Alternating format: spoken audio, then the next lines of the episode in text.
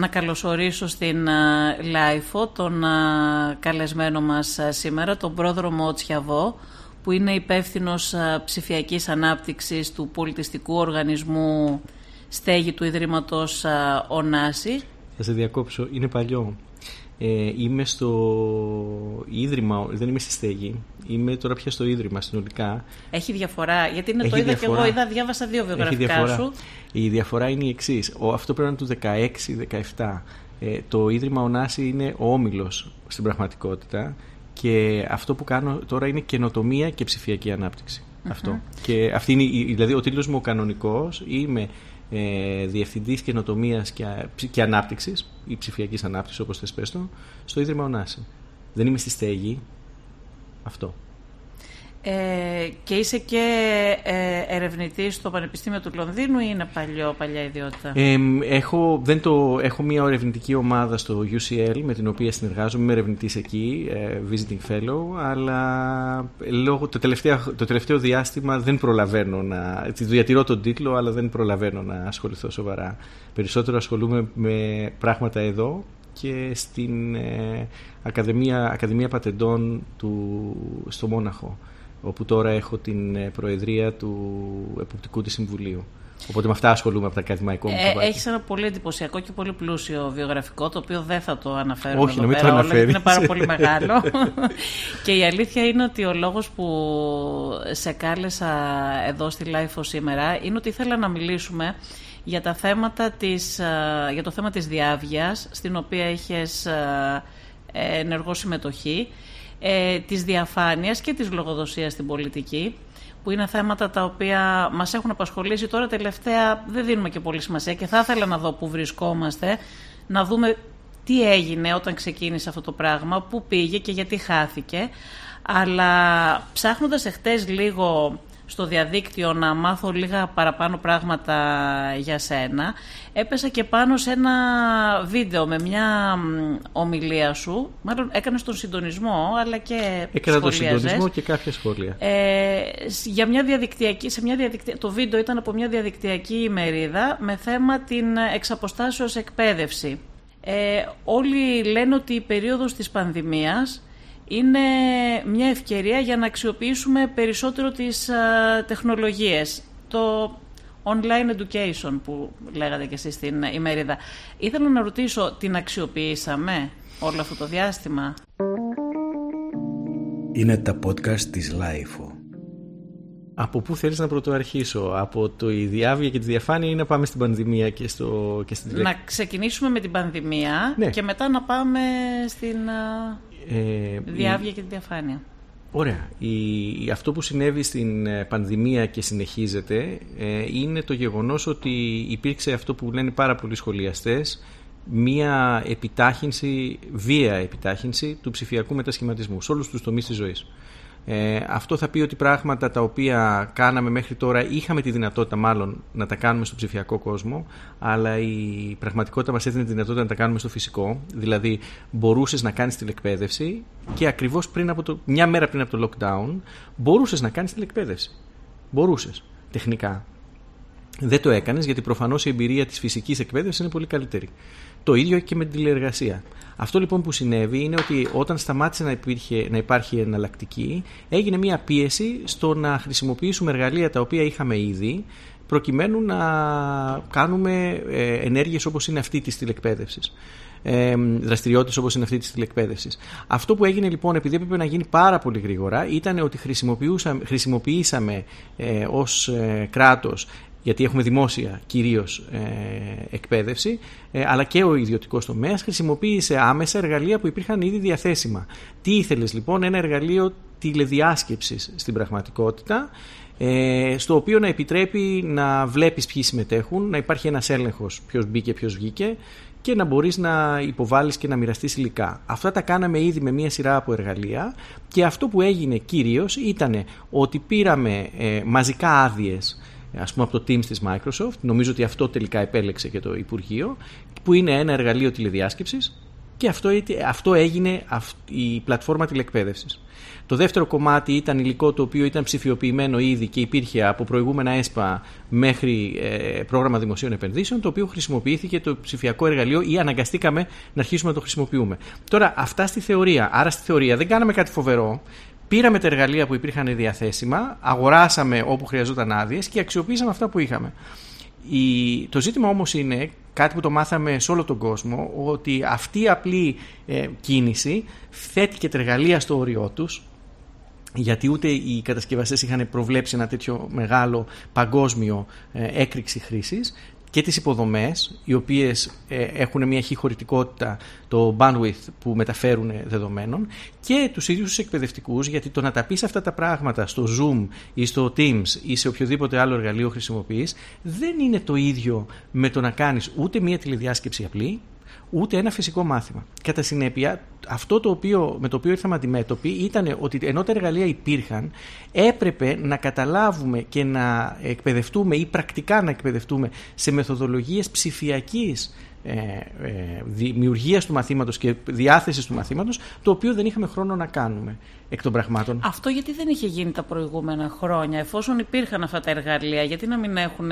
εκπαιδευτεί οι εκπαιδευτικοί για να μπορούν να τα χρησιμοποιήσουν; Ε, με φέρνει σε δύσκολη θέση. Θες να σου πω ε, την, την άποψή μου την καθαρά. Άποψή σου, ναι. ε, γιατί είναι πολύ πιο εύκολο για έναν, ε, όταν οποιοδήποτε πολιτικός κάνει μια, ένα σχεδιασμό προγράμματος να αγοράσει σερβέρ και υπολογιστές και tablets, παρά να βάλει ανθρώπους να εκπαιδευτούν και να μετρήσει το αποτέλεσμα της εκπαίδευσης. Κατά συνέπεια, οποιοδήποτε σχεδίαζε ένα πρόγραμμα ψηφιακής παιδείας το, το καταλάβαινε και πιστεύω ότι δυστυχώς σε πολύ μεγάλο βαθμό το καταλαβαίνει ως διαδραστικούς πίνακες και ως laptops ή tablets. Ε... Είπες κάτι πριν ε, να μετρήσει το αποτέλεσμα. Έχω την εντύπωση, παρότι η κυβέρνηση έδειξε έναν ενθουσιασμό ότι τι ωραία τα καταφέραμε και λειτουργήσε κτλ. Έχω την εντύπωση ότι δεν μετρήσανε το αποτέλεσμα, γιατί νομίζω ότι μπορεί να τα κουτσοκαταφέρανε κάπως, δηλαδή να λειτουργήσε τυπικά αυτό το πράγμα, αλλά ουσιαστικά δεν νομίζω ότι ε, το αποτέλεσμα ήταν τόσο καλό σε ποιότητα. Κοίτα, ε, νομίζω πρώτα απ' όλα να πω το εξής, ότι το γεγονός ότι δεν έγινε κανένα τραγικό event με, ένα, με ένα-δύο αστοχίες που ήταν μάλιστα και αστείες, ε, δεν, δεν έγινε κάτι το τραγικό, ε, δεν μπορούσε να γίνει εξάλλου, ε, είναι ένα θετικό σημείο. Δηλαδή ε, πρέπει να πούμε στους ανθρώπους να τους δώσουμε ένα μπράβο. Το καταφέρανε και λειτουργήσε η εκπαίδευση χωρίς τραγικά ζητήματα. Υπήρχαν κάποιοι που λέγανε ότι δεν μπορούν, ότι δεν το ξέρουν, ότι. Πάντα θα το άκουγες αυτό. Ναι. Άρα να τους δώσουμε. Σίγουρα λέγανε ότι δεν μπορούν ναι. να το κάνουν. Από εκεί και πέρα όμως, ε, το ζήτημα είναι ότι. Δηλαδή, αυτό που θα τους δώσω είναι ότι λειτουργήσε, ότι ε, μπορέσανε και κάνανε, δώσανε τα μαθήματα, αλλά και ότι δεν είχαν χρόνο. Τώρα πλέον όμως, είναι η δεύτερη χρονιά που φοβάμαι ότι θα το ζήσουμε αυτό έστω μερικώς, ε, πρέπει να ασχοληθούν πολύ σοβαρά και υπάρχουν άνθρωποι και στην Ελλάδα που ασχολούνται με το ζήτημα της ψηφιακής εκπαίδευσης, δηλαδή πώς ένας εκπαιδευτικός θα μάθει τα παιδιά αριθμητική στην τρίτη δημοτικού χρησιμοποιώντας μία ψηφιακή πλατφόρμα. Αυτό το πράγμα πρέπει να φτιαχτούν σοβαρά πακέτα ε, εκπαίδευσης εκπαιδευτικών, να γίνει, να γίνει μια, μια ε, διαδικασία κλιμάκωσης, να πεις θα δουλέψω αρχικά με τα πρότυπα και τα πειραματικά και το ΙΕΠ. Σε δεύτερη φάση, αφού το τρέξω στο χι χρονικό διάστημα, θα πάω στο επόμενο κομμάτι. Δεν υπάρχει κανένα σχεδιασμός για κάτι τέτοιο. Κάνουν μια προσπάθεια, νομίζω, και υπάρχει και στον καινούριο νόμο, ε, προκειμένου να δημιουργηθούν κάποιες πρότυπες θεματικές. Ήδη γίνανε οι προκηρύξεις, αν δεν κάνω λάθος, στο τέλος της προηγούμενης ακαδημαϊκής χρονιάς και γίνεται μια προσπάθεια για τη δημιουργία του εκπαιδευτικού υλικού. Σίγουρα αυτό. Από εκεί και πέρα, ε, το ΙΕΠ το καταλαβαίνει, το Ινστιτούτο Εκπαιδευτικής Πολιτικής, ότι υπάρχει αυτή η ανάγκη. Ελπίζω ότι κάποιος στο Υπουργείο Παιδείας θα έχει την πρόβλεψη να γίνει αυτό το πράγμα και πρέπει να, έπρεπε να έχει ξεκινήσει. Πάντως τα εργαλεία που δίνουν κάποιες πλατφόρμες δεν αξιοποιήθηκαν στις περισσότερες περιπτώσεις. Οι πιο πολλοί απλώς βάλανε μία κάμερα. Ναι. Ε, Στα σχολεία ειδικά. Ναι. Είναι, να, να σας πω μια εμπειρία από το Ίδρυμα Ωνάση. Όταν ε, το Ίδρυμα Ωνάση έχει την πολυτέλεια να μπορεί όταν θέλει να δημιουργήσει μια εκπαιδευτική εφαρμογή, το τμήμα των εκπαιδευτικών, να έχει μια πολυτέλεια σχετική χρόνου και χρήματος. Τι θα πει αυτό, δεν είναι υποχρεωμένο. Δεν που είναι... δεν την έχουν τα σχολεία. Που δεν την έχουν τα σχολεία. Δημόσια, Γι' αυτό ναι. το φέρνω ως παράδειγμα. Άρα λοιπόν κάνω ένα. Πρώτα απ' όλα λέω το πλαίσιο, να ξέρουμε ότι είναι μήλα με αχλάδια. Αλλά έχει, μας δίνει, κάτι μας λένε τα μήλα για τα αχλάδια. Είναι φρούτα και τα δύο. Μας λένε λοιπόν το εξής, ότι για να κάνεις μια σωστή παραγωγή, όπως κάναμε ε, κάποιες ε, κάποιες, ε, εκπαιδεύσεις 60 ατόμων περίπου σε θέματα ψηφιακού εγγραμματισμού που έκανε ο Ανδριωτάκη, που, έκανε, που είναι πολύ έμπειρος σε αυτά τα πράγματα. Για να γίνει αυτό, είχα από πίσω μια ομάδα παραγωγής. Κάθισα και έκανα την. Ε, φτιάξαμε, είδαμε το υλικό του, το τεστάραμε, το ξανατεστάραμε. Είδαμε τι. α, αποφασίσαμε αν θα το- είναι μόνο η εφαρμογή ή αν θα παίζει και στο YouTube ε, broadcasting ταυτόχρονα. Έκανες ροή προγράμματος, λες και ήταν τηλεόραση. Ε, απαιτούσε τεχνικούς. Ε, όταν έκανα αντίστοιχη δουλειά στο Λονδίνο, ε, στο UCL, ε, που ετοίμασα ένα πρόγραμμα τηλεκπαίδευσης για δι- πνευματική ιδιοκτησία πριν από πέντε χρόνια περίπου, ε, που το κάναμε πάνω σε μια ειδική πλατφόρμα που ήταν για εκπαίδευση, ε, είχα ολόκληρο συνεργείο. Υπάρχει λοιπόν ένα όριο και μιλάμε και για ανθρώπους που παίξαμε ξανά και ξανά το υλικό, ήταν κονσέρβα, δεν ήταν live. Αν ήταν live είχαμε κάνει τουλάχιστον μια πρόβα. Ε, όπως λοιπόν παλιά ένας εκπαιδευτικός πριν βγει σε μια τάξη πήγαινες και έλεγες ε, μόνος σου ας πούμε, το μάθημα, το λέω και εγώ ως ε, πανεπιστημιακός έκανα πριν πάω στο πρώτο μου μάθημα, ε, ε, παρακολούθησα δύο μαθήματα για το πώς κάνω μάθημα. Πριν με βάλουν σε τάξη πρώτη φορά στο Λονδίνο έπρεπε να περάσω μια διαδικασία εκπαίδευσης, ταχύρυθμη. Και μετά έβγαινα στη φυσική τάξη με τα παιδιά. Αντίστοιχα, πιστεύω ότι πρέπει να υπάρξει ένα πρόγραμμα πριν μπει στην ψηφιακή τάξη. Πρέπει ένας καθηγητής να του πούνε δύο απλά πράγματα. Από το φόντο σου, ότι δεν μπορεί να είναι τόσο άσπρο, γιατί καίγεται που λέμε να φοράς άσπρη μπλούζα και να είναι και άσπρο από πίσω, μέχρι το ότι που που συζητούσαμε και στο διάλειμμα προηγουμένως, ότι να γράφουμε πίνακα σε μαυροπίνακα με κοιμωλία ενδεχομένως να μην φαίνεται. Ε, κάποια βασικά μπορούν να δημιουργηθούν πακέτα και να εκπαιδευτούν. Και αυτό πρέπει να γίνει. Διαπιστώθηκαν όμως κάποιες αδυναμίες κατά την περίοδο της πανδημίας που έγινε η προσπάθεια να γίνει εξ αποστάσεως Ναι, α, εκπαίδευση. Αυτές οι αδυναμίες όμως διορθώθηκαν. Έχω την εντύπωση ότι δεν άλλαξαν και πολλά πράγματα. Πέρασαν οι τρεις μήνες του καλοκαιριού που θα μπορούσαν να έχουν ε, εκπαιδευτεί κάποιοι άνθρωποι, καταρτιστεί. Έγινε κάτι τέτοιο, αξιοποιήθηκε Δεν αυτός ο γνωρίζω. χρόνος ή πάνε, ε, συνεχίζουν φέτος, Κάναμε- ξεκινάει η χρονιά Κοιτάξτε, κάναμε χωρίς αρκετά... να έχει αλλάξει τίποτα; Ναι. Κοίτα, κάναμε το, το λέω κάναμε γιατί συμμετείχα σε κάποια από αυτά τα σεμινάρια, τα οποία ήταν τα περισσότερα, όχι τα περισσότερα, ήταν όλα όσα εγώ συμμετείχα και έχω δει τα σοβαρά να είναι με την αιγίδα του Υπουργείου Παιδείας ε, και το ΙΕΠ είχε συμμετάσχει σε αυτά. Υπάρχουν πανεπιστημιακοί που ξέρουν στην Ελλάδα, ας πούμε στο ΠΑΠΗ, στον Πειραιά, ε, ένας, υπάρχουν πολλοί, αλλά υπάρχουν άνθρωποι, ας πούμε ο Σάμψον, ο Δημήτρης που είναι εξαιρετικός που κάνει αυτή τη δουλειά, είναι διεθνούς ε, φήμης άνθρωπος που ήταν και σε αυτά τα σεμινάρια. Ε, δεν ξέρω τι θα κάνει τώρα το Υπουργείο, δεν ξέρω και τι έκανε μέσα στο καλοκαίρι. Αλλά εάν δεν κάνει κάτι, θα τα βρούμε μπροστά μας. Είπες κάτι πριν και για το YouTube που έλεγες για το, α, ΟΝΑ- Ναι. για το Ίδρυμα και κάποια μαθήματα. Ε, για ποιο λόγο δεν, δεν υπάρχει δυνατότητα α, μέσα από το διαδίκτυο να υπάρχουν κάποια μαθήματα και να τα βρίσκουν κάποιοι; Δηλαδή, τώρα θα φέρω ένα παράδειγμα ενός κορυφαίου πανεπιστημίου βέβαια, αλλά ξέρω για παράδειγμα ότι στο Harvard υπαρχουν πάρα πολλοί φοιτητές οι οποίοι δεν πάνε στη φυσική τάξη να παρακολουθήσουν το μάθημα μία μέρα γιατί μπορεί να μην θέλουν, να μην μπορούν, να μην έχουν διάθεση, οτιδήποτε και μπορούν να παρακολουθήσουν το μάθημα αυτό κανονικά στο διαδίκτυο όποτε θέλουν. Αυτό δεν υπάρχει στα δικά μας τα ελληνικά πανεπιστήμια, τουλάχιστον στα περισσότερα από ό,τι ξέρω. Ναι, βέβαια- Να μπορείς να μπεις, ας πούμε, είτε στο YouTube είτε κάπου αλλού Και να, και να κάνεις- παρακολουθήσεις- Κοίτα, το, το μάθημα, Ένα επειδή. Ε, ε, μάλλον να πάρουμε τα πράγματα ένα-ένα. Πρώτα απ' όλα στα Αμερικάνικα πανεπιστήμια δεν ξέρω αν έχει αλλάξει. Σ- Στην αρχή της ακαδημαϊκής χρονιάς η συζήτηση ήταν ότι δεν θα επέστρεφαν στο κάμπους.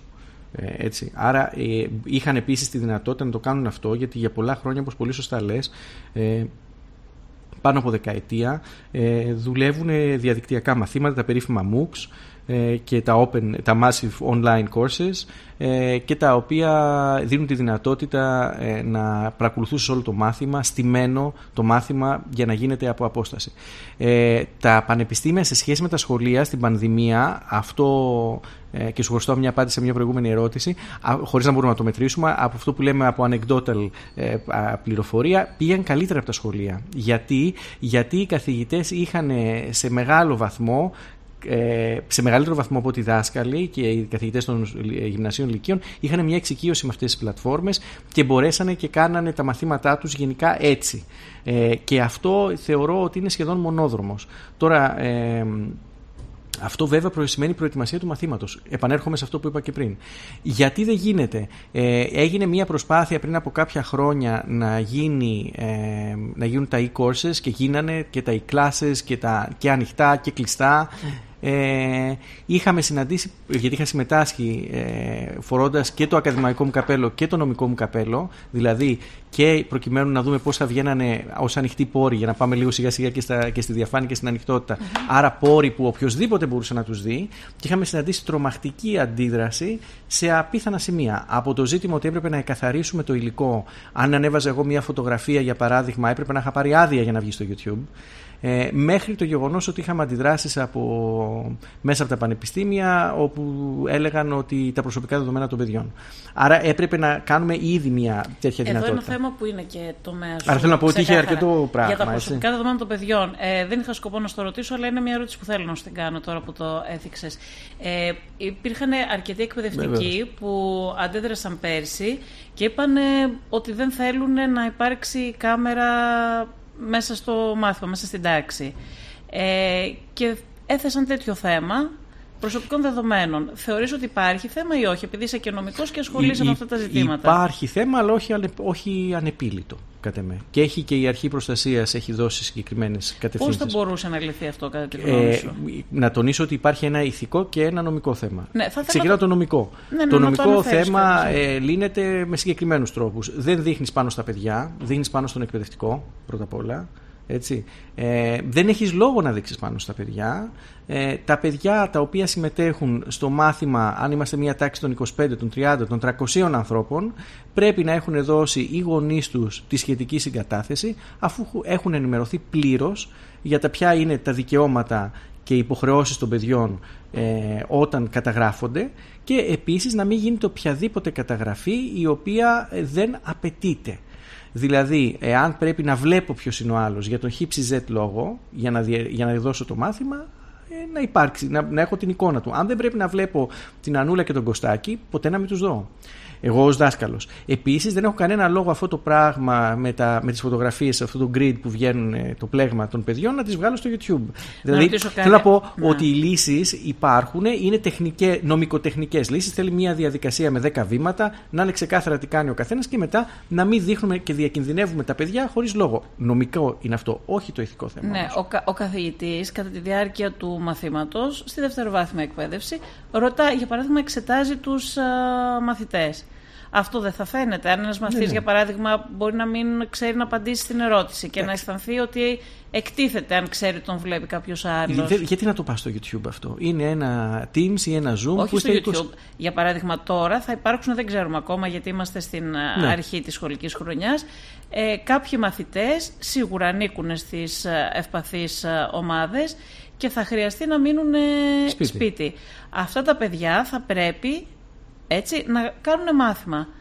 Και θα κάνουν μάθημα με έναν τρόπο είμαστε, μέσα από το διαδίκτυο. Είμαστε μία τάξη θα μπορεί ένας μαθητής που ανήκει σε μία ομάδα τέτοια και κάθεται σπίτι να βλέπει με κάμερα το μάθημα. Σωστό. Αυτός ο μαθητής θα πρέπει να το κάνει. Θα πρέπει να υπάρχει μια διαδικασία για το ποιος έχει πρόσβαση στην κάμερα και ποιος όχι, έστω νομικά. Δηλαδή στο ποιος βλέπει. Πώς θα λυθεί όμως αυτό, Θέλω να πω ότι θα πρέπει οι γονείς των μαθητών που συμμετέχουν στην τάξη να δώσουν όλη την έγκριση. Ναι, βέβαια. Για να μπορεί ο μαθητής που είναι στο σπίτι να, να, δώσει την έγκριση ή να δώσει την. Να, θα μπο, μπορείς να το θεμελιώσεις με δύο τρόπους, δύο νόμιμες βάσεις βλέπω. Είτε να δώσουν συγκατάθεση στην περίπτωση που πρόκειται για κάτι το οποίο είναι δεκτικό συγκατάθεσης, είτε να είναι ε, για κάτι που είναι απαραίτητο προκειμένου να πραγματοποιηθεί αυτή η, ε, να δοθεί αυτή η υπηρεσία, να πραγματοποιηθεί, να υλοποιηθεί αυτή η σχέση ανάμεσα στο διδάσκοντα και στο διδασκόμενο. Οπότε πρέπει να έχει φροντίσει για μία σειρά από μέτρα το σχολείο ε, για το τι γίνεται και αντίστοιχα να έχει συγκατατεθεί, να έχει, συνε, να έχει γνωστοποιηθεί αυτό στον ε, γονέα και κηδεμόνα ο οποίος να το έχει αποδεχτεί. Και αν κάποιος δεν δώσει συγκατάθεση, ένας γονέας δεν δώσει συγκατάθεση. Γι' αυτό λέω, είναι, φορε... είναι δυνατόν να μην πάμε μόνο στη συγκατάθεση. Μπορεί να έχουμε μια ε, δημόσια αποστολή, είναι μια άλλη νόμιμη βάση με την οποία γίνεται η επεξεργασία των δεδομένων. Η παροχή του μαθήματος μπορεί να πάει κάτω από αυτή την ε, νόμιμη βάση, τουλάχιστον σε ένα μεγάλο βαθμό. Ακούγεται πολύ δύσκολο, όπως μας το λες πάντως. Στην πραγματικότητα είναι ένα χαρτί το οποίο υπογράφει ο γονέας και πρέπει δυστυχώς να, εκπαιδ... να καταλάβουν και οι γονείς ποιες είναι οι προποθέσει για να γίνει αυτό το πράγμα. Έχουμε δει γονείς να αρνούνται να φορέσουν μάσκα τα παιδιά τους.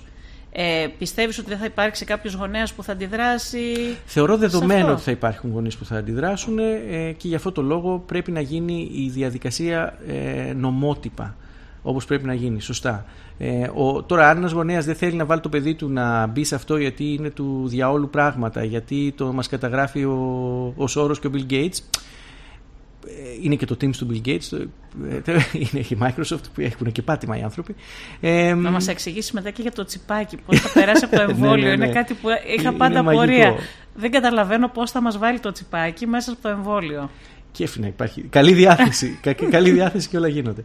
Θέλω να πω ότι το, το, έναν άνθρωπο ο οποίος, και το λέω με σεβασμό στις απόψεις όλων, ένας άνθρωπος ο οποίος έχει ιδεολογικά βρίσκεται σε αυτό το φάσμα και δεν μπορεί να δεχτεί την επιστήμη ή δεν μπορεί να δεχτεί μια αναγκαιότητα τεχνολογική, ε, ό,τι και να πω εγώ νομικό, δεν λύνεται το θέμα.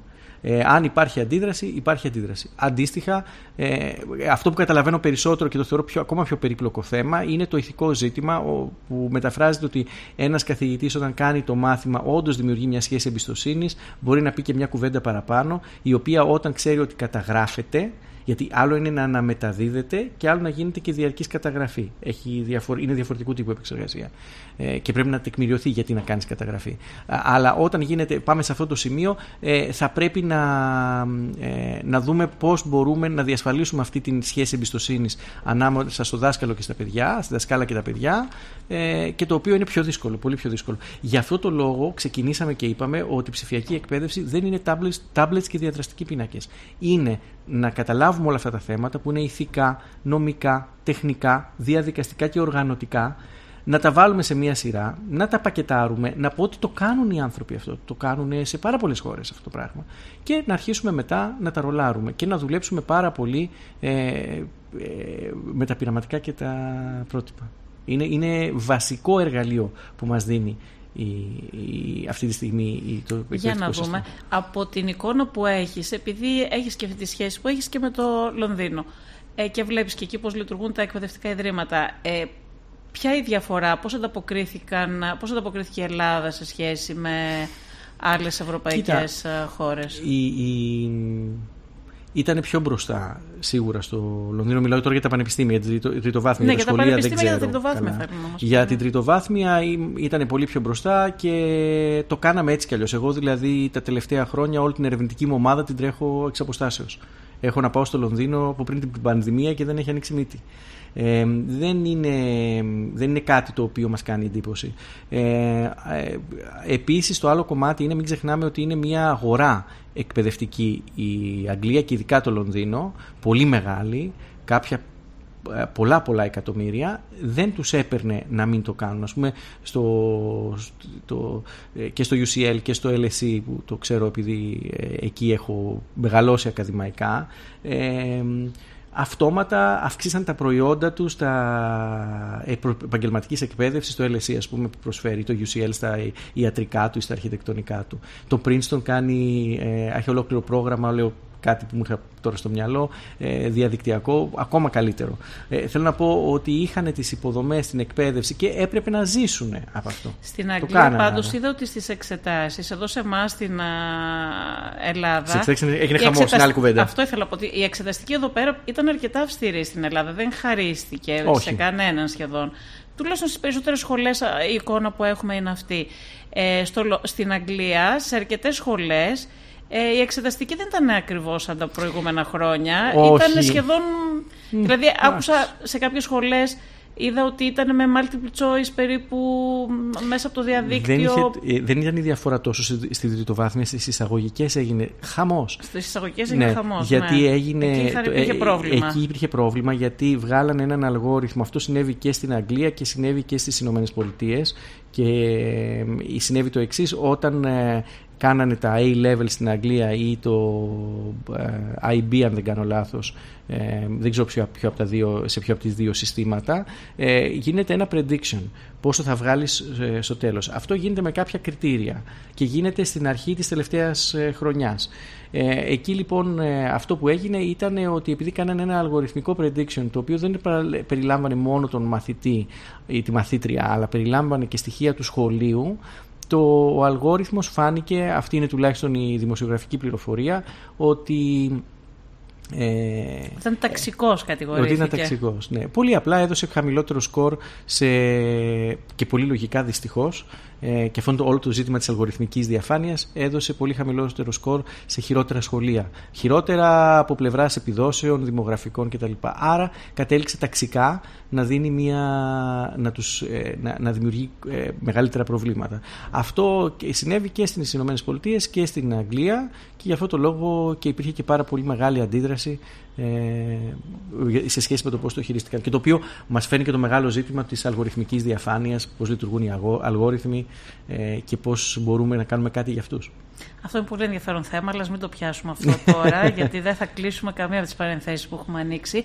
Απλά, μια που έθεσε στο, μια που μπήκε το θέμα της ταξικότητας στην εκπαίδευση, θέλω να σου κάνω άλλη μια ερώτηση για το αν, που έχει σχέση με αυτό που συζητούσαμε πριν, για το αν αναδείχθηκαν, που αναδείχθηκαν δηλαδή, και κάποιες ε, κοινωνικές ε, ανισότητες αυτή την προηγούμενη περίοδο με την εξαποστάσεως εκπαίδευση και πώς αντιμετωπίζεται αυτό κάτι γνώμη σου; Πάλι, πάλι είναι κάτι το οποίο δεν έχω ποσοτικά στοιχεία για την Ελλάδα. Είναι κάτι το οποίο έχει συζητηθεί πάρα πολύ σε, σε όλο τον κόσμο. Στις Ηνωμένες Πολιτείες ε, υπάρχουν πάρα πολλά άρθρα από, τις από τους αγαπημένους μας New York Times ε, ή το Atlantic που μιλούσαν για αυτό το θέμα. Το πολύ απλό πράγμα, το καταλαβαίνουμε όλοι, όταν έχω τηλεκπαίδευση και έχω μια χάλια φτηνή γραμμή σύνδεσης και έναν παλιό υπολογιστή ή είμαι σε ένα μικρό δωμάτιο και έχω άλλα δύο αδερφάκια και γίνεται της τρελής και δεν έχω άλλο δωμάτιο. Σκέψω ότι υπάρχει μια οικογένεια με δύο παιδιά που είναι φοιτητές και υπάρχει ένας υπολογιστής στο σπίτι. Αυτό είναι μια πολύ συνηθισμένη εικόνα ναι, στην ναι, Ελλάδα. Έτσι. Δηλαδή υπάρχουν πολλά νοικοκυριά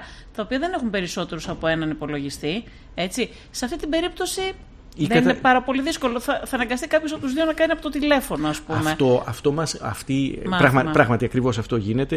Επίσης είναι το γεγονός ότι μπορεί ο άλλος να είναι ο πατέρας ή η μητέρα που να δουλεύει και να χρειάζεται να, κατεβάσει, να κάνει μια τηλεδιάσκεψη και ταυτόχρονα το παιδί να πρέπει να κάνει και αυτό τηλεδιάσκεψη. Ε, και δεν να έχει κάθε μέλος της οικογένειας. Το οποίο, το οποίο τι μας κάνει να καταλάβουμε, κάτι που το λέμε πολλά χρόνια, ότι το σχολείο και το πανεπιστήμιο έχουμε να τα συνηθίσει να τα καταλαβαίνουμε ως κτίρια και ως μισθούς. Αυτό το καταλαβαίνουμε ως δαπάνες, ως χοντρές δαπάνες. Δεν είναι έτσι. Είναι το υλικό το εκπαιδευτικό, είναι η βιβλιοθήκη και πλέον είναι η ψηφιακή υποδομή του πώς έχεις πρόσβαση σε αυτό και από απόσταση. Άρα λοιπόν αυτό συνδέεται άμεσα με το, γενικότερη, ε, με το γενικότερο ψηφιακό χάσμα που υπάρχει σε μια χώρα. Εάν δεν έχεις λύσει τα θέματα του ψηφιακού χάσματος, είναι φανερό ότι θα τα βρεις μπροστά σου. Το λέμε χρόνια αυτό, γι' αυτό και επιμένουμε ότι στους δείκτες που η Ελλάδα είναι χαμηλά πρέπει να αυξήσει τους δείκτες πρόσβασης στο διαδίκτυο του γρήγορου διαδικτύου. Τι θα μπορούσε να γίνει για να κλείσουμε αυτή την ενότητα; Πες μου, επειδή το, το ξέρεις το θέμα καλά, τι θα μπορούσε να γίνει; Ε, Εύκολα σε σχέση με τις δυνατότητες που έχει η χώρα, λέω έτσι. νομίζω ότι πρέπει να, και προσπαθεί, ε, είμαι, ε, προσπαθεί πάρα πολύ το Υπουργείο Ψηφιακής Διακυβέρνησης να κάνει άμεσα, άμεσες ενέργειες για την ε, βελτίωση ε, των δικτύων και ειδικότερα τη μείωση, την, να υπάρχει κάποιο πρόγραμμα μέσα στα λεφτά της οικονομικής οικονομικής ενίσχυσης, να υπάρχει σίγουρα ένα πρόγραμμα το οποίο να ενισχύει την πρόσβαση στις υποδομές. Δεν θεωρώ πιο σημαντικό να υπάρχει μια πρόσβαση σε ένα αξιοπρεπές διαδίκτυο ε, παρά ε, το να πάρεις στον άλλον έναν υπολογιστή ο θα απαξιωθεί μεθαύριο. Ε, άρα, ε, μεγάλη σημασία πρώτη είναι να βελτιωθούν οι υποδομές και να πιεστούν και οι πάροχοι να τις βελτιώσουν. Πιστεύω ότι και αυτή η κυβέρνηση, εδώ θέλω να, να πω ότι όλοι πιστεύω ότι γενικότερα προσπαθούσαν σε αυτό το τομέα, θέλω να πιστεύω ότι και αυτή η κυβέρνηση ε, έχει δείξει δείγματα ότι προσπαθεί πάρα πολύ σε αυτό το τομέα. Το δεύτερο κομμάτι, και το ψηφιακής διακυβέρνησης ειδικά, ε, το δεύτερο κομμάτι είναι ε, ότι πρέπει να γίνει οπωσδήποτε εκπαιδευτικό πρόγραμμα εκπαιδευτικών. Οπωσδήποτε. Αυτό πρέπει να γίνει προχθές. Αυτό γιατί δεν γίνεται; Δηλαδή και εμένα μου κάνει εντύπωση που ενώ είχαμε αυτές τις αδυναμίες που παρουσιάστηκαν το προηγούμενο διάστημα, δεν είδα να γίνει τίποτα Φαντάζομαι στο θέμα ότι της θέλει κατάρτισης χρόνο. των εκπαιδευτικών. Νομίζω ότι ήταν και μεγάλο το στραπάτσο με την, ε, με την κατάρτιση των επαγγελματιών και ξέρει και το γιαούρτι. Αλλά, αλλά περισσότερο νομίζω ότι είναι καθαρά γραφειοκρατικό θέμα. Δεν είναι δυνατόν να μην το. Είμαι βέβαιος ότι υπάρχει κάπου στο σχεδιασμό. Δεν μπορώ να το πιστέψω ότι δεν υπάρχει. Δηλαδή, ένας μήνας ή 20 μέρες, για παράδειγμα, σε ένα πρόγραμμα θα ήταν αρκετό. Γιατί μιλάμε για ανθρώπους στον χώρο Συμφωνώ. της εκπαίδευσης, δεν μιλάμε για ανθρώπους που δεν γνωρίζουν, δεν έχουν. Δηλαδή, ένα Ελπίζω ότι τώρα, επειδή υπάρχει, πρέπει να κάνουν έτσι κι αλλιώς προγράμματα όλα τα Υπουργεία προκειμένου να απορροφήσουν τα χρήματα που υπάρχουν για βοήθεια, ότι υπάρχει και αυτή η λογική και θα το προχωρήσουν. Αλλά δεν γνωρίζω. Μακάρι να, το, να γίνει κάτι τέτοιο. Ωραία. Πάμε στο θέμα τώρα της ε, διάβγειας και της διαφάνειας. Θέλω να σε ρωτήσω ότι ένα, ένα πολύ καλό εργαλείο που υπήρξε, πότε δημιουργήθηκε, πριν από πόσα χρόνια ακριβώς, η διάβγεια, Η για τη διάβγεια. διάβγεια λέω. Η διάβγεια πρέπει να έγινε το πρώτο μπέτα το 9. Το 9. Το 9. Ε, ε, ήταν ένα Ή το 9 ή το 10 το αργότερο. κάπου εκεί, δηλαδή είναι περίπου 10 χρόνια, εν Ναι. πάση περιπτώσει. Ξεκίνησε αρκετά φιλόδοξα, ε, Ξεκίνησε. Αλλά στην πορεία Όχι κάπου φιλόδο- το χάσαμε. Είναι- λοιπόν, να και πω- θέλω, θέλω να μας πεις λίγο πώς δημιουργήθηκε. Επειδή ήσουν στην ομάδα αυτή που το έστησαν τότε, ε, θέλω να μας πεις πώς ε, ξεκίνησε και ποιες Ήτανε- ήταν και οι δυσκολίες. Ναι, ήταν, είναι πολύ ενδιαφέρουσα περίπτωση η διάβγεια. Προφανώς δεν είμαι αντικειμενικός άνθρωπος, συμμετείχα στην ομάδα πολύ ενεργά, ε, αλλά ήταν μία από τις πιο ουσιαστικές μεταρρυθμίσεις, πιστεύω, που γίνανε στο, στο ψηφιακό κράτος, θεωρώ, μαζί με τα ε, κομμάτια που αφορούν την, τα ανοιχτά δεδομένα, την πιο σημαντική. Θα έλεγα με μεγάλη απόσταση η διάβγεια. Ε, και έγινε σε μία στιγμή και με έναν τρόπο ε, ο οποίος δεν ε, πέρασε από τις συνήθεις διαδικασίες ε, ε, εγκρίσεων προγραμμάτων, δηλαδή δεν ήταν ένα μεγάλο πρόγραμμα, δεν κόστησε κάποια εκατομμύρια, κόστησε κάποιες δεκάδες χιλιάδες ευρώ το beta το πρώτο, ε, το οποίο εκείνη την εποχή, θυμηθείτε είμαστε πριν από τα μνημόνια, είναι η κυβέρνηση του, Του Γιώργου Παπανδρέου. Παπανδρέου. Δεν έχει έρθει ακόμα το στραπάτσο και γενικότερα στην πληροφορική ξοδεύονται τα λεφτά με το τσουβάλι. Ένα τέτοιο τύπου πρόγραμμα, το οποίο έγινε εκ των ενόντων στην ομάδα ηλεκτρονικής διακυβέρνησης του τότε γραφείου του Πρωθυπουργού, ε, Στην οποία ομάδα ήσουν εσύ, στην, ομάδα, συμμετείχες στην οποία ομάδα ήμουν ε, και η οποία λειτουργούσε, είχε τους ανθρώπους οι οποίοι ήταν οι μετακλητοί και είχε μια σειρά από επιστημονικούς συνεργάτες. Εμένα μου είχαν, με είχαν βρει στο Λονδίνο και μου είχαν πει γι' αυτό και πηγαίνω ερχόμουν θυμάμαι και έκανα αυτή τη δουλειά μαζί με τον Θοδωρή τον Καρούνο. Ε, ήταν, Είχες κάποια σχέση εσύ με το Πασόκ, με το κόμμα; όχι κομματική, Δεν είχες ε, κομματική. όχι κομματική, αλλά ήξερα όλους τους ανθρώπους αυτούς και τους ξέρω ακόμα. Και Είχες τους ανθρώπους που ασχολιόταν με τον τομέα αυτό, με το αντικείμενο ναι, αυτό. Ναι, ναι, με αυτό το Έτσι. αντικείμενο και οι οποίοι ήταν νομίζω. Τώρα, ε, άμα τους δεις γύρω που είναι αυτοί οι άνθρωποι σήμερα, θα δεις ότι όλη αυτή η ομάδα που είχε μαζέψει τότε. ε, Προφανώς δεν είμαι αντικειμενικός, είναι φίλοι μου, αλλά όλη αυτή η ομάδα θα τους δεις τώρα κάπου. Ο- Κάτι κάνανε είτε στον ιδιωτικό είτε στο δημόσιο τομέα. Ε, κάνανε αλλαγές στη, στο, στον κόσμο. Εγώ περισσότερο συνεργαζόμουν τότε, να πω την αλήθεια, με τον Αντώνη τον Μαρκόπουλο στην ειδική γραμματεία ψηφιακού σχεδιασμού και σχεδιάζαμε προγράμματα ακριβώς με αυτόν τον τρόπο. Ε, δηλαδή, μου είχαν ζητήσει ως εξωτερικός ε, εμπειρογνώμονας και είχα συνεργαστεί πολύ στενά μαζί τους. Ε, όταν λοιπόν έγινε αυτό, αυτό που ήταν το ιδιαίτερο ήταν ότι δεν πήγε σε ένα ΕΣΠΑ. Δεν πήγε να πάρει 10 εκατομμύρια. Ε, έγινε με μια εσωτερική ομάδα. Ε, τα περισσότερα από τα παιδιά αυτά τώρα είναι στον ιδιωτικό τομέα, στο εξωτερικό, ε, σε startup, ε, τώρα πια δεν είναι startup, σε εταιρείες μεγάλες. ε, και οι οποίοι χτίσανε μαζί ένα απλό λογισμικό με μια επαναστατική ιδέα. Αντί να ζητάς από τη δημόσια διοίκηση να σου φέρει ένα έγγραφο που ψάχνεις, δηλαδή να έχουμε αυτό που λέμε μια παθητική διαφάνεια, είχαμε για πρώτη φορά ένα μέτρο ενεργητικής διαφάνειας, δηλαδή προκειμένου το δημόσιο να έχει κάτι το οποίο να είναι έγκυρο, ε, θα έπρεπε να ανεβαίνει σε, ένα, σε μια βάση δεδομένων. Αυτό ισχύει τώρα, γιατί έχω την εντύπωση ισχύει ακόμα ισχύει. και τώρα. Και να πω λίγο την ιστορία. Να πω πρώτα απ' όλα ότι αυτό έγινε σε μια περίοδο, ξανά λέω, που είναι η, ο Ομπάμα στις ΗΠΑ, που έχει δώσει μεγάλη έμφαση ένα χρόνο πριν περίπου στο, στα ανοιχτά δεδομένα.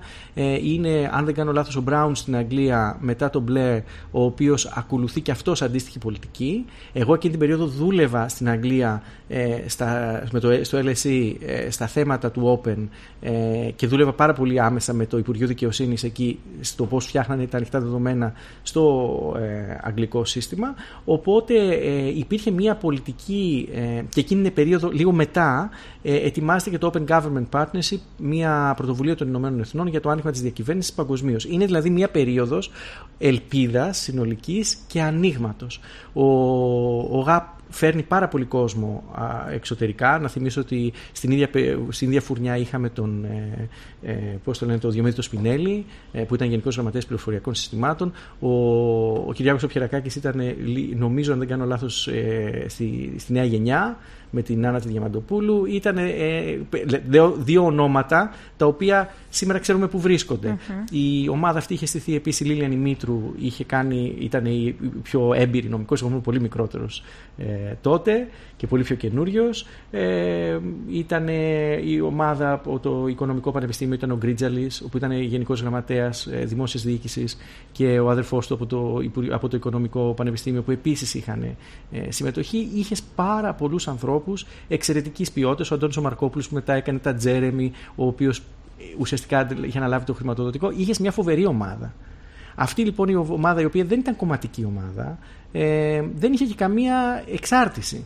Όταν λοιπόν ήρθαν και μας είπαν παιδιά φτιάχτε αυτό το... Τι νους ιδέα ήταν, ε, πολιτικά ποιος το στήριξε; Ο, ο ίδιος ο ΓΑΠ. ήταν του ΓΑΠ η ιδέα. Δηλαδή ο Ραγκούσης ήταν τότε υπουργός, αλλά ήταν ιδέα του ΓΑΠ, καθαρή. Και μάλιστα το είχε ανακοινώσει και στο LSE όταν είχε έρθει καν. Είχε κάνει μια ομιλία. Εγώ θυμάμαι ήμουν στην Αυστραλία όταν έκανε την ομιλία, δεν ήμουν στο Λονδίνο. Το είχα ακούσει και λέω τι λέει ο άνθρωπος. Αυτό; Υπάρχει άλλο στην Ελλάδα. Πολιτικές πιέσεις δεν δέχτηκε, γιατί ξέρουμε όλοι ότι οι πολιτικοί δεν αγαπάνε ιδιαίτερα τη διαφάνεια. Δεν μπορώ να το ξέρω. Εγώ ξέρω ότι τελικά έγινε. Και γι' αυτό και έγινε από εσάς που δεν ήσασταν. Δεν ήμασταν τίποτα. Πολιτικοί, ναι, δεν, δεν, ήμασταν, ούτε, δεν είχαμε σχέση. Τεχνοκράτε. Ήταν μια τεχνοκρατική ναι. ομάδα. Και... Καλά. Εγώ από το πολιτικό ρεπορτάζ βέβαια γνωρίζω ότι υπήρχαν, ε, υπήρχε δυσαρέσκεια.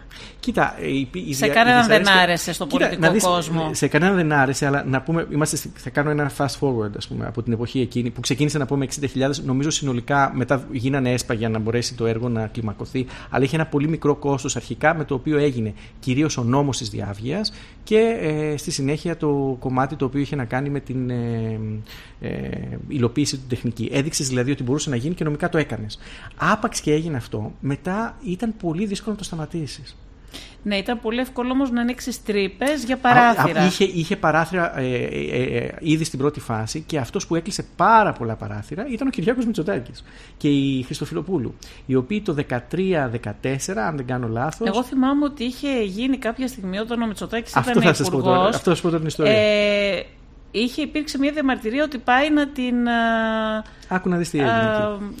Ο, ο Μητσοτάκης είναι υπουργός τότε. Ε, Ότι πάει να πειράξει την ε, διάβια να την uh, μειώσει. Να την μειώσει. Είναι, είναι διοικητικής μεταρρύθμισης υπουργός και η Χριστοφιλοπούλου είναι η υφυπουργός που έχει αρμοδιότητα αυτή.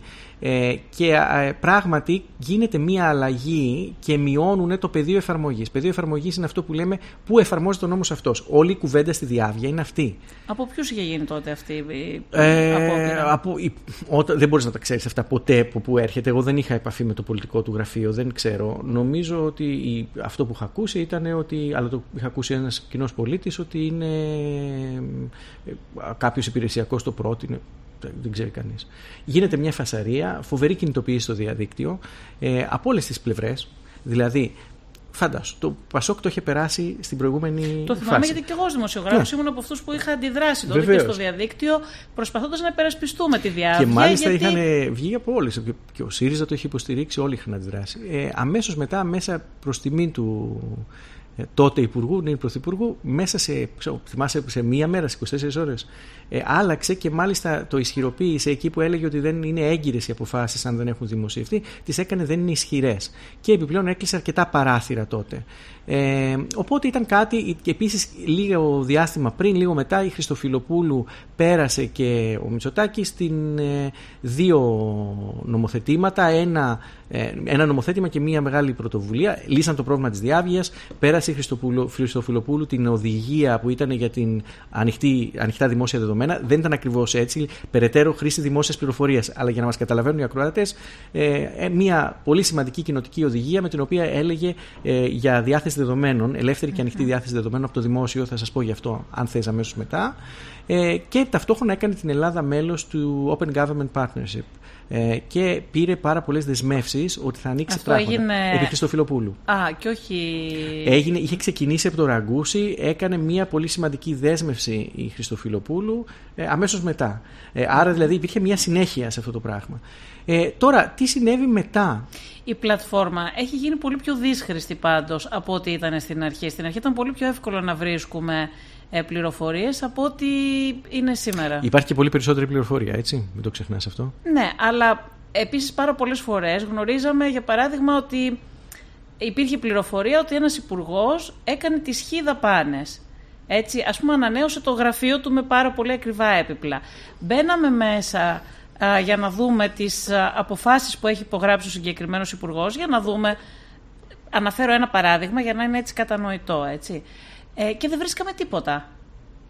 Κοίτα, αυτό που έγινε. Θέλω να πω ότι Ναι, βρίσκουν ναι. κάποια παράθυρα ενδεχομένως να έβαλαν τη δαπάνη αυτή σε έναν οργανισμό. Ε, αυτό θέλω Και να σου όχι πω. στο ίδιο το Υπουργείο, Αυτό που ώστε συνέβη, να μην φανεί. Αυτό που συνέβη είναι το εξής. Ότι ε, ο- μ- ε, είναι ένα, ένα- υπάρχει ένα στο θεωρητικό κομμάτι, στη ρυθμιστική θεωρία, στο πώς ρυθμίζεις μια ένομη σχέση, υπάρχει το φαινόμενο της κατσαρίδας.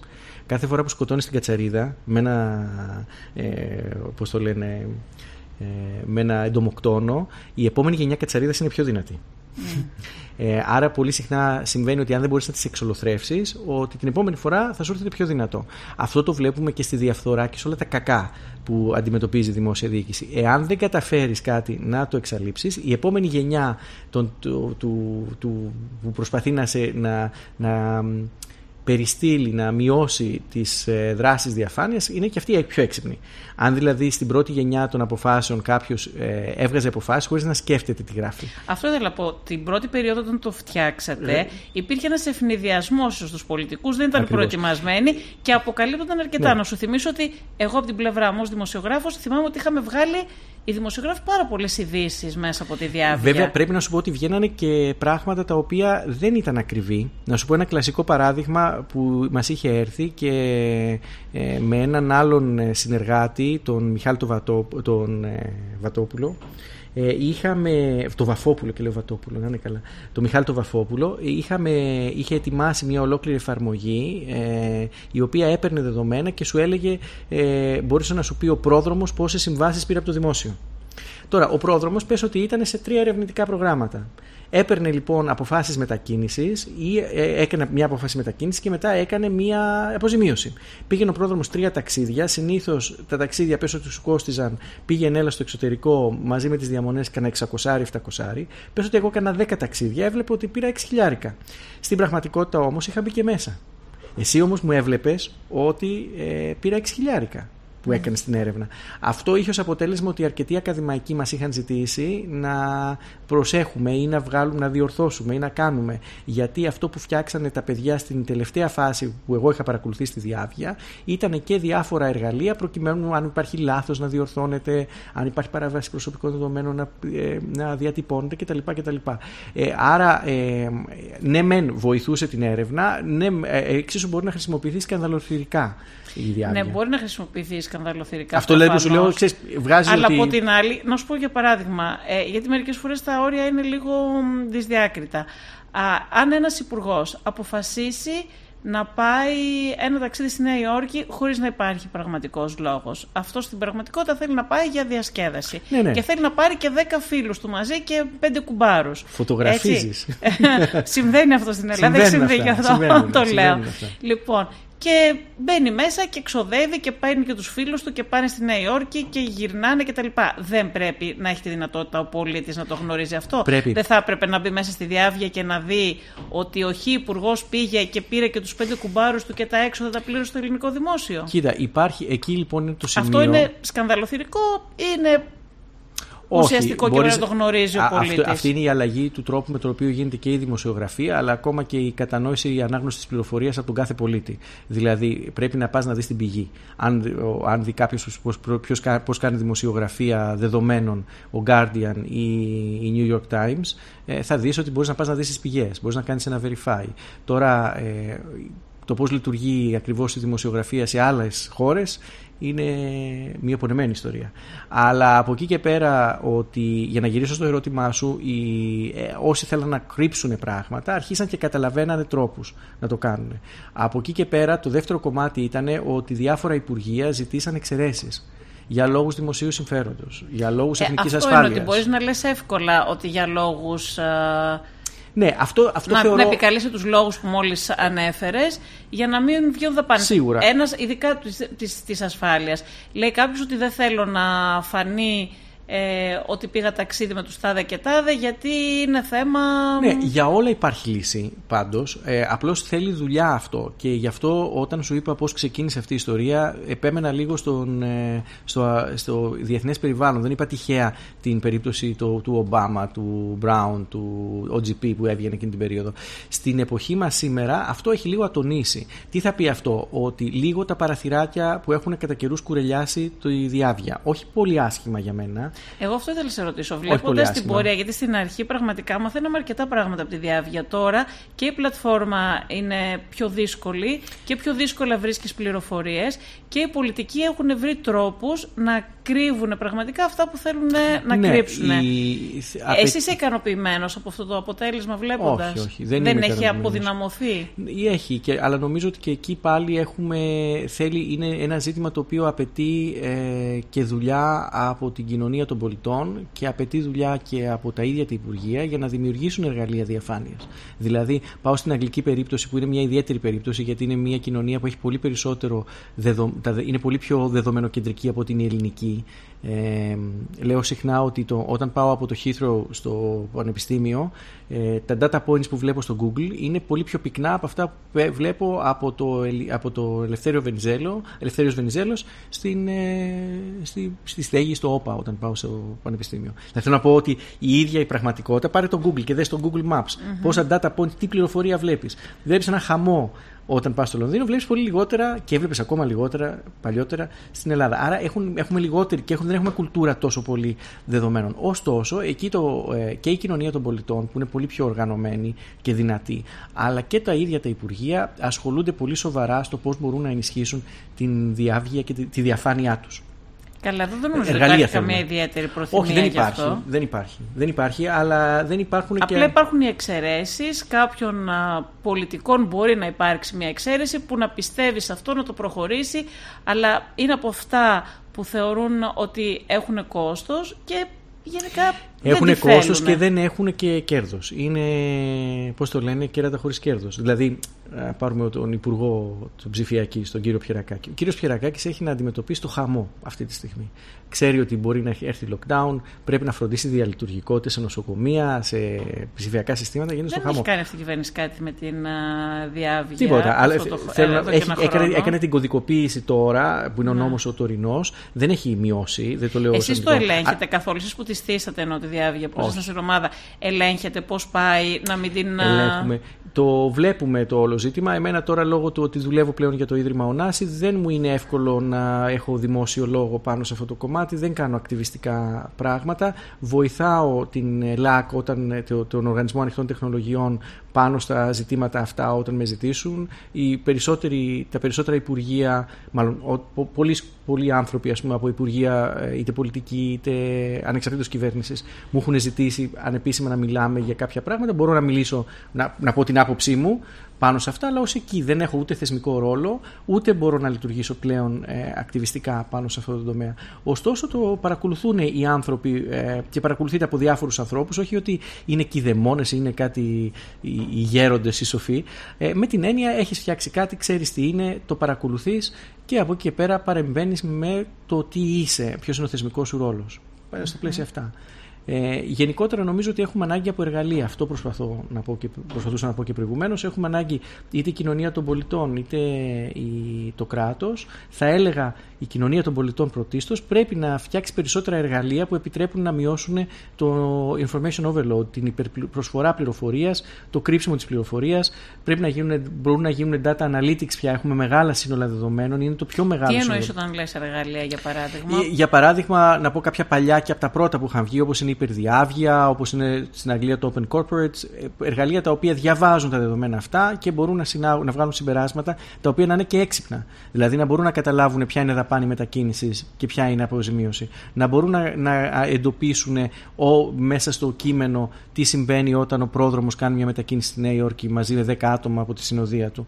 Ε, αυτή τη στιγμή αυτό γίνεται χειροκίνητα σε μεγάλο βαθμό οφείλεται. Άρα και στη δημοσιογραφία, κατά τη γνώμη σου, προφανώς χρειάζονται αυτά τα εργαλεία ναι. που δεν τα έχουμε. Όχι. Είναι πολύ δύσκολο. Βέβαια, υπάρχουν παιδιά που προσπαθούν και κάνουν τέτοιο τα τύπου Τα πιο νέα παιδιά, ναι, ίσως ναι, τώρα έχει ξεκινήσει. Αλλά οι περισσότεροι δουλεύουν με τον πιο παραδοσιακό τρόπο. Ναι, συνήθως ε, δεν, δεν. Τι δεν εργαλεία, κατά τη γνώμη σου, χρειάζονται στη δημοσιογραφία για να μπορέσει να ανταπεξέλθεις. Πάντα αυτό. έχω μια αιμονή με την εκπαίδευση. Ε, πρέπει να γίνουν πρώτα απ' όλα να καταλάβουμε τα, τι δυνατότητες υπάρχουν. Εργαλεία που είναι απαραίτητα είναι να καταλάβουμε ποιες είναι οι βασικές πηγές δεδομένων προκειμένου να κάνουμε τη δουλειά μας. Στην Ελλάδα προφανώς η διάβια είναι πολύ μεγάλο ε, μέρος και το data.gov, το οποίο έχει και datasets. Ε, αν θες να σου πω μετά λίγο και τη διαφορά μεταξύ των δύο έχει μια σημασία και η ιστορικότητά τους. Και μετά είναι, ασχολούνται πολύ περισσότερο τα, τα νέα παιδιά με δημοσιογραφία, με ανάλυση στοιχείων από τα social media από Twitter που είναι και πιο εύκολο να πάρεις τα στοιχεία αυτά, αλλά και με διάφορους τρόπους, με social listening, δηλαδή ακούγοντας τι συζητιέται, ποιος λέει τι, τι γίνεται ε, και στο Facebook και τώρα φαντάζομαι σιγά σιγά και στο Instagram. Ε, αυτό, οι, πιο, ε, οι δουλειές που έχω δει κυρίως έχουν να κάνουν με το Twitter και έχουν κυρίως να κάνουν με hate speech, με λόγο μίσους και πώς τον εντοπίζεις ή ξενοφοβικό λόγο. Δεν έχουμε δει όμως... Ε, να γίνεται συστηματικά η δουλειά αυτή εν πολλής και το ξέρεις καλύτερα και από μένα γιατί ε, αυτό απαιτεί να υπάρχει μια αντίστοιχη κατανόηση από τα μίντια της ε, δημοσιογραφίας δεδομένων και αντίστοιχα και το κοινό να το κατανοεί και να κάπου να μεταφράζεται. Οι New York Times ή ο Guardian μπορούν να το κάνουν γιατί έχουν καταφέρει να έχουν μια χρηματοδότηση ανεξάρτητη, αρκετά ανεξάρτητη ώστε να μπορούν να κάνουν αυτή τη δουλειά. Δεν είναι το ίδιο σε όλες τις χώρες. Εργαλεία, επίσης πιστεύω ότι έχει ένα νόημα να συνεργαστούν με πανεπιστήμια όπως και το κάνουν με το Δημόκριτο, με το Αθηνά, με το Καποδιστριακό Λεωτρία Αθηναϊκά που τα ξέρω, ε, με το Οικονομικό Πανεπιστήμιο και βγάζουν, τους κάνουν διάφορες μορφές data analysis πάνω στα δεδομένα αυτά. Ωραία. Ε, σε ευχαριστώ πάρα πολύ. Εγώ ευχαριστώ. Και ελπίζω να μπορέσουμε να συζητήσουμε και κάποια άλλα από τα θέματα που θίξαμε σήμερα.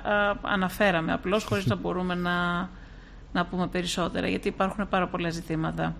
Με ιδιαίτερη χαρά. Ελπίζω αυτά που είπαμε να είναι αφορμή για οι ακροατές μας να ψάξουν λίγο και αυτοί περισσότερο ε, τα δεδομένα που υπάρχουν, τα... να ψάχνουν λίγο περισσότερο τις πηγές, να καταλάβουν ποιες είναι πραγματικές, ποιες δεν είναι, ε, να γίνουν ε, πολίτες του σήμερα και να γίνουμε. Σε ευχαριστούμε πολύ, Πρόδρομε. Ευχαριστώ πολύ.